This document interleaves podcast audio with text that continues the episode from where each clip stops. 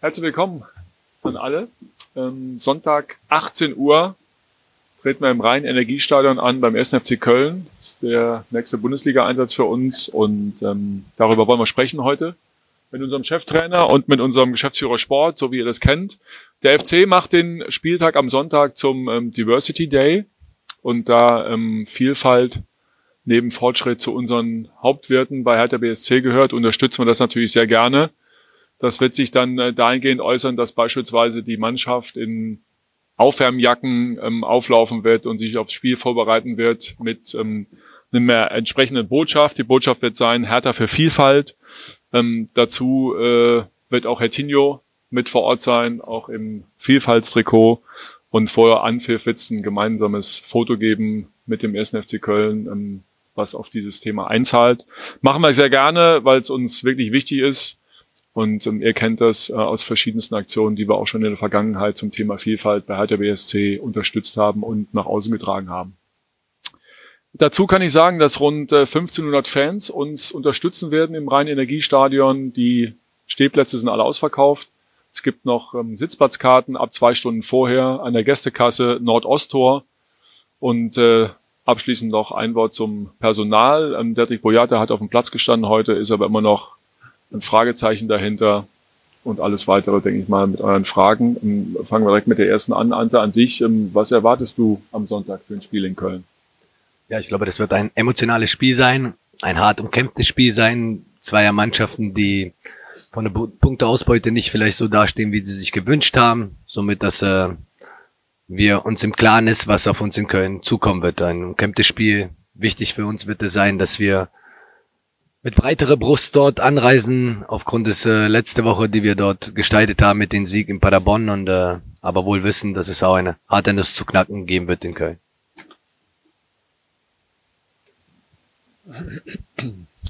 Jörn, vorne erste Reihe, guck mal. Mikro kommt.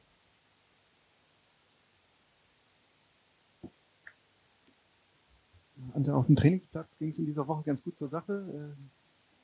Da ein bisschen die Fetzen. Wie kriegst du es jetzt hin, ähm, dass die Mannschaft am Sonntag nicht überpaced, nicht übermotiviert ist und trotzdem genau die richtige Spannung findet?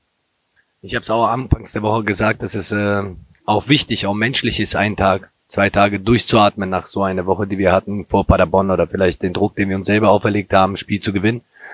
Wichtig war für mich, dass ab äh, Dienstag, Mittwoch dieser gesamte Fokus auf Köln gerichtet ist, dass äh, wir eine gute Atmosphäre in der Kabine besitzen, ja, aber das darf sich natürlich auf dem Platz nicht widerspiegeln, indem wir dort uns Händchen halten, auf dem Platz rumrennen, sondern der sollte schon dazu dienen, diese Trainingseinheiten, der Kampf um die Plätze dort. Und äh, ich glaube, das haben alle Spieler verstanden und äh, jeder Spieler, der auf dem Platz ist, weiß, dass es keine geschenkte Minuten gibt, sondern harte kämpfte Minuten oder harte erarbeitete Minuten. Und äh, wichtig ist, dass wir diesen Konkurrenzkampf nach wie vor haben, weil am Wochenende wird uns auch nichts geschenkt. Ja, noch eine Nachfrage, ja, klar. Konkurrenzkampf ist das Stichwort. Ähm, du hast zuletzt im Sturm auf Davy gesetzt. Ähm, er hat jetzt noch nichts Zählbares beisteuern können. Merkst du bei ihm so eine gewisse Unzufriedenheit? Merkt das an ihm oder wie nimmst du ihn wahr? Jeder, der schon mal Fußball gespielt hat, gerade im offensiven Bereich, weiß, dass er Erfolgserlebnisse dringend benötigt, noch dringender als die gesamte Truppe, weil Stürmer sind hochsensible Menschen, äh, die Erfolgserlebnisse brauchen im Spiel, damit die ein Selbstverständnis entwickeln können um ihren Spiel. Ich glaube aber trotz alledem sowohl Vedo als auch Davy sehr, sehr viel investieren für die Mannschaft dort, um erfolgreich zu sein und man sollte sie jetzt nicht nur ausschließlich nach Toren messen. Klar, jeder Stürmer mäßig nach der Quote. Jeder Stürmer würde gerne jedes Spiel treffen, klar, steht außer Frage. Aber ich glaube, das Drumrum, was geschieht, muss man auch zum Teil bewerten.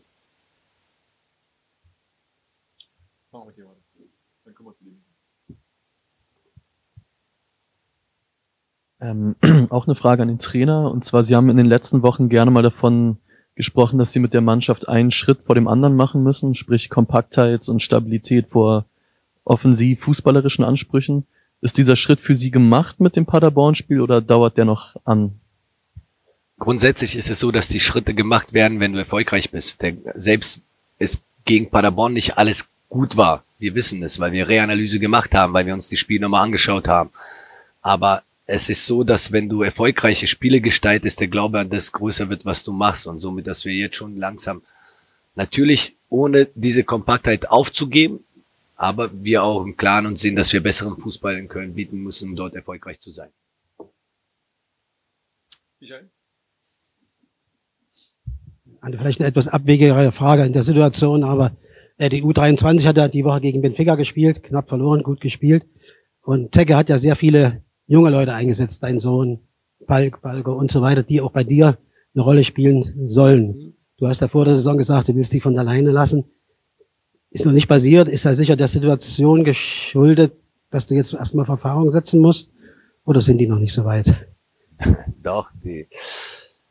Es ist halt immer schwierig, das abzuwägen, wann man junge Spieler reinschmeißt. Ich glaube, in der Situation, in der wir waren, kann ich sagen, waren, mit einem Punkt im Rücken, wäre fahrlässig, einen jungen Spieler dort anzubringen, in eine nicht stabile Mannschaft spielen zu lassen. Das kann dazu führen, dass der Spieler relativ schnell verbrannt wird. Uns ist es wichtig, gewisse Stabilität zu haben. Nicht umsonst machen wir unter der Woche, gerade insbesondere wenn so Länderspielpausen sind, aber auch normale Wochen wir Gestaltung haben, dass wir immer wieder junge Spieler hochziehen. Wir haben Luka Netz bei uns gehabt, wir haben Lucky Samajic bei uns gehabt, Spieler schon im Training, dem wir einfach zeigen wollen, dass wir als Verein natürlich diese Spieler nicht vergessen werden, dass es hoffnungsvolle Talente sind. Aber um den reinzubringen, benötigst du gewisse Stabilität, sowohl an Punkte, aber auch an Spielkultur, damit die dann dort performen dürfen.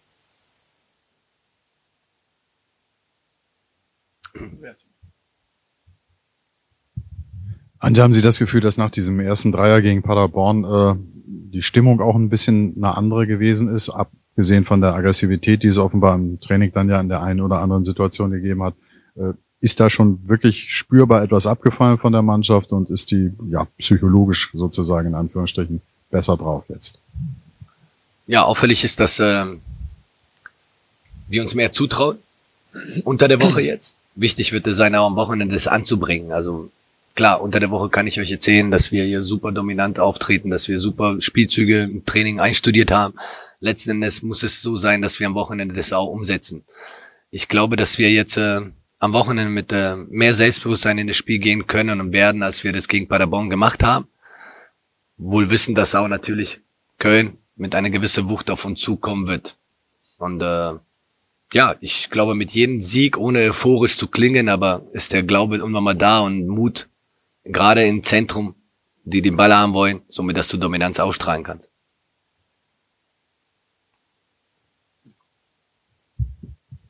Ähm, einer der Spieler, der noch nicht wirklich in der Saison angekommen ist, hat man das Gefühl, ist André Duda. Gegen Paderborn stand er eine Halbzeit nur auf dem Platz. Was fehlt ihm gerade oder wie sehen Sie ihn auch ähm, im Training? Leider gelingt es den Jungen nicht permanent, die Trainingsleistungen im Wettkämpfe umzusetzen. André ist stets bemüht, gut zu performen am Wochenende, aber gelingt es ihm aus verschiedensten Gründen nicht. Ähm, es ist auch ein Offensivspieler, hochsensibler Spieler. Ich glaube, André braucht Erfolgserlebnisse, so wie unsere Stürmer, damit er dann eine gewisse Leichtigkeit im Spiel dort entwickelt. Was man André zugute halten muss, er ist trotzdem permanent, versucht er dort Wege zu machen versucht, die Spieler in Szene zu setzen, dass im Moment seine Entscheidung nicht die permanent die richtige ist. Das sieht man am Wochenende leider. Nichtsdestotrotz ist auch kein gestandener Spieler mit 28, sondern ein junger Spieler, der diese Phase auch mitmacht. Nicht junger, aber ein Spieler, der offensiv, der auch so ein Tal durch erleben muss und darf. Da frage ich nochmal nach zu einem älteren Spieler, der schon gestandener Spieler ist und der bisher noch nicht so besonders viel Berücksichtigung gefunden hat. Ich erinnere mich an die Szenen zu Beginn der Saison, wo sie noch Arm in Arm mit ihm vom Trainingsplatz kamen und irgendwie alles easy war. Wie ist es jetzt? Äh, wie reagiert Kalu darauf, dass er im Moment bei Ihnen nicht die Rolle spielt, die er sich wahrscheinlich selber auch vorgestellt hat? Ich glaube, Salomon ist ein Sportler durch und durch, ein Profi durch und durch, der immer auf dem Platz will. Und das ist immer wichtig im Sport, dass man gierig bleibt. Und Salomon ist gierig. Salomon will immer spielen. Ich glaube, dass aber im Moment äh, die Performance der beiden äußeren Spieler gerade am Wochenende gut war. Nichtsdestotrotz stellt er sich in Dienst der Mannschaft und versucht aufgrund seiner Stellung innerhalb der Mannschaft, die er hat, und äh, der ist halt Vorbild für viele junge Spieler, versucht er sich dementsprechend so zu verhalten und den Jungs zu unterstützen, wo er auch kann. Für mich ist wichtig, dass er es weiß und wir auch, dass wir auf Salah noch zurückgreifen werden und dass wir seine Qualitäten gut auf dem Platz benötigen werden. John?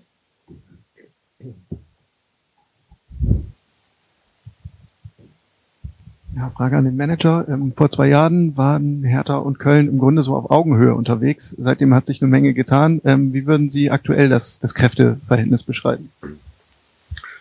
Köln ist ein Bundesligist. Daran ändert äh, sicherlich aus meiner Sicht auch nichts, dass sie jetzt äh, ein Jahr in der zweiten Liga waren. Sie ähm, ähm, haben eine gute Mannschaft, wie ich finde. Sie haben ein tolles Stadion, sie haben eine tolle Atmosphäre in ihrem Stadion, sie haben einen Bundesliga-Kader, eine erfahrene Mannschaft ähm, und haben wahrscheinlich den äh, besten Zweitligasturm aller Zeiten gestellt in der letzten Saison und haben jetzt auch in der Bundesliga äh, eine Angriffsreihe zusammen, die ähm, mehr als konkurrenzfähig ist. Also ich glaube, das hat sich gar nicht so wahnsinnig viel ähm, geändert an der Einschätzung, dass ähm, die Kölner ähm, ein, ein Bundesligist sind, den man äh, in jeder Saison auf der Rechnung haben muss. Ich, ich glaube, noch ein weiteres Jahr vorher waren sie in Europa.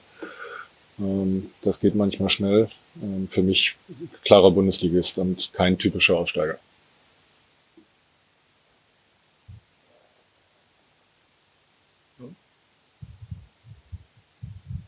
Über Davy haben wir schon gesprochen. Ähm, ich muss auch nochmal zu Vedat nachfragen. Ähm, der war im Training hier auch ziemlich bissig in dieser Woche. Ähm, er würde nie öffentlich sagen, dass er, dass er unzufrieden ist mit der Rolle als Reservist, aber wer ihn kennt, der weiß, wie ehrgeizig er ist. Ähm, merkst du, wie es in ihm gärt? Normal. Ähnlich geht es auch für Vedo, was ich für Salomon vorher gesagt habe, Kapitän der Mannschaft, aber Kapitän trägt die Binde nicht nur bei der Seitenwahl, sondern Kapitän ist auch in der Kabine, Kapitän, der vorne wegmarschieren kann. Ähm, ich glaube, dass ihr, ich weiß nicht, ob ihr das alles gesehen habt, aber nach dem Spiel, trotz nicht zufrieden Minuten für Vedo. Stellt sich hin und geht das erste Schritt von der Bank aus, geht er sofort zu Jav de la Ressun umarmt ihn und gratuliert ihm für die Leistung, die er dort am Wochenende vollbracht hat. Und das ist für mich vorbildlich, weil diese jungen Spieler schauen permanent hoch zu den beiden.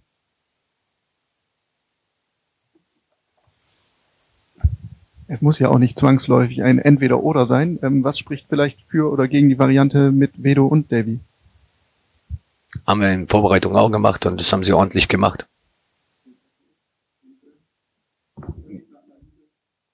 Wir müssen auch gucken, was der Gegner uns hergibt, aber äh, dass die beide auch vorne zusammenspielen können, haben sie auch, glaube ich, in der Vergangenheit gezeigt.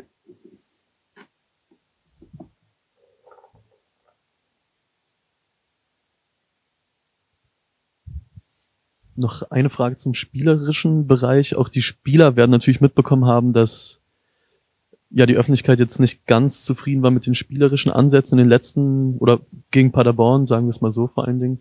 Ähm, spüren Sie in der Mannschaft, in der ja zweifelsohne einfach gute Fußballer sind, dass die das nervt und dass sie merken, dass sie bisher noch nicht an ihrem Limit spielen, was das Spielerische angeht? Wir wissen alle ihre Meinung zu schätzen und äh, viele von meinen Spieler lesen, was sie dort schreiben. Ich glaube, ausschlaggebend ist, was dort unter den vier Wänden geschieht und äh, die Gründe für diese Geschichte, dass wir vielleicht nicht die Dominanz im Moment erzeugen können, die wir uns wünschen sind für uns bekannt und äh, die arbeiten wir Tag für Tag auf und äh, hoffen, dass wir natürlich am Wochenende doch mehr spielerische Elemente in unseren Spiel haben werden, als wir das gegen Paderborn gezeigt haben.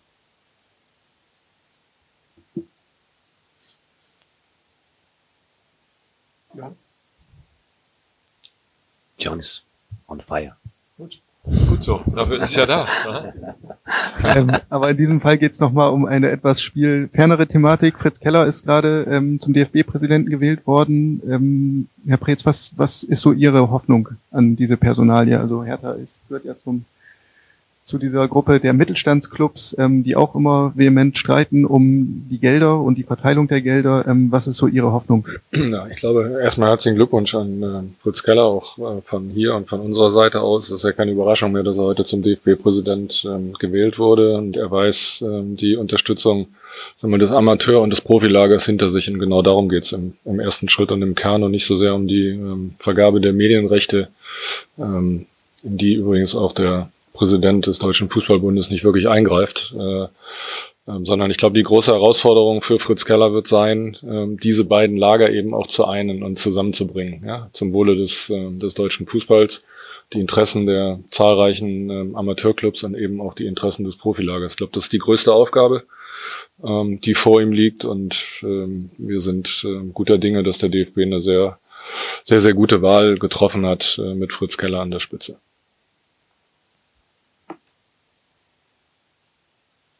Gibt es noch weitere Fragen? nochmal in die Runde? Nee? Dann herzlichen Dank fürs Kommen. Dann sehen wir uns am Sonntag. Wir freuen uns jedenfalls. Bis dahin. Ihr beiden? Da sind wir dabei.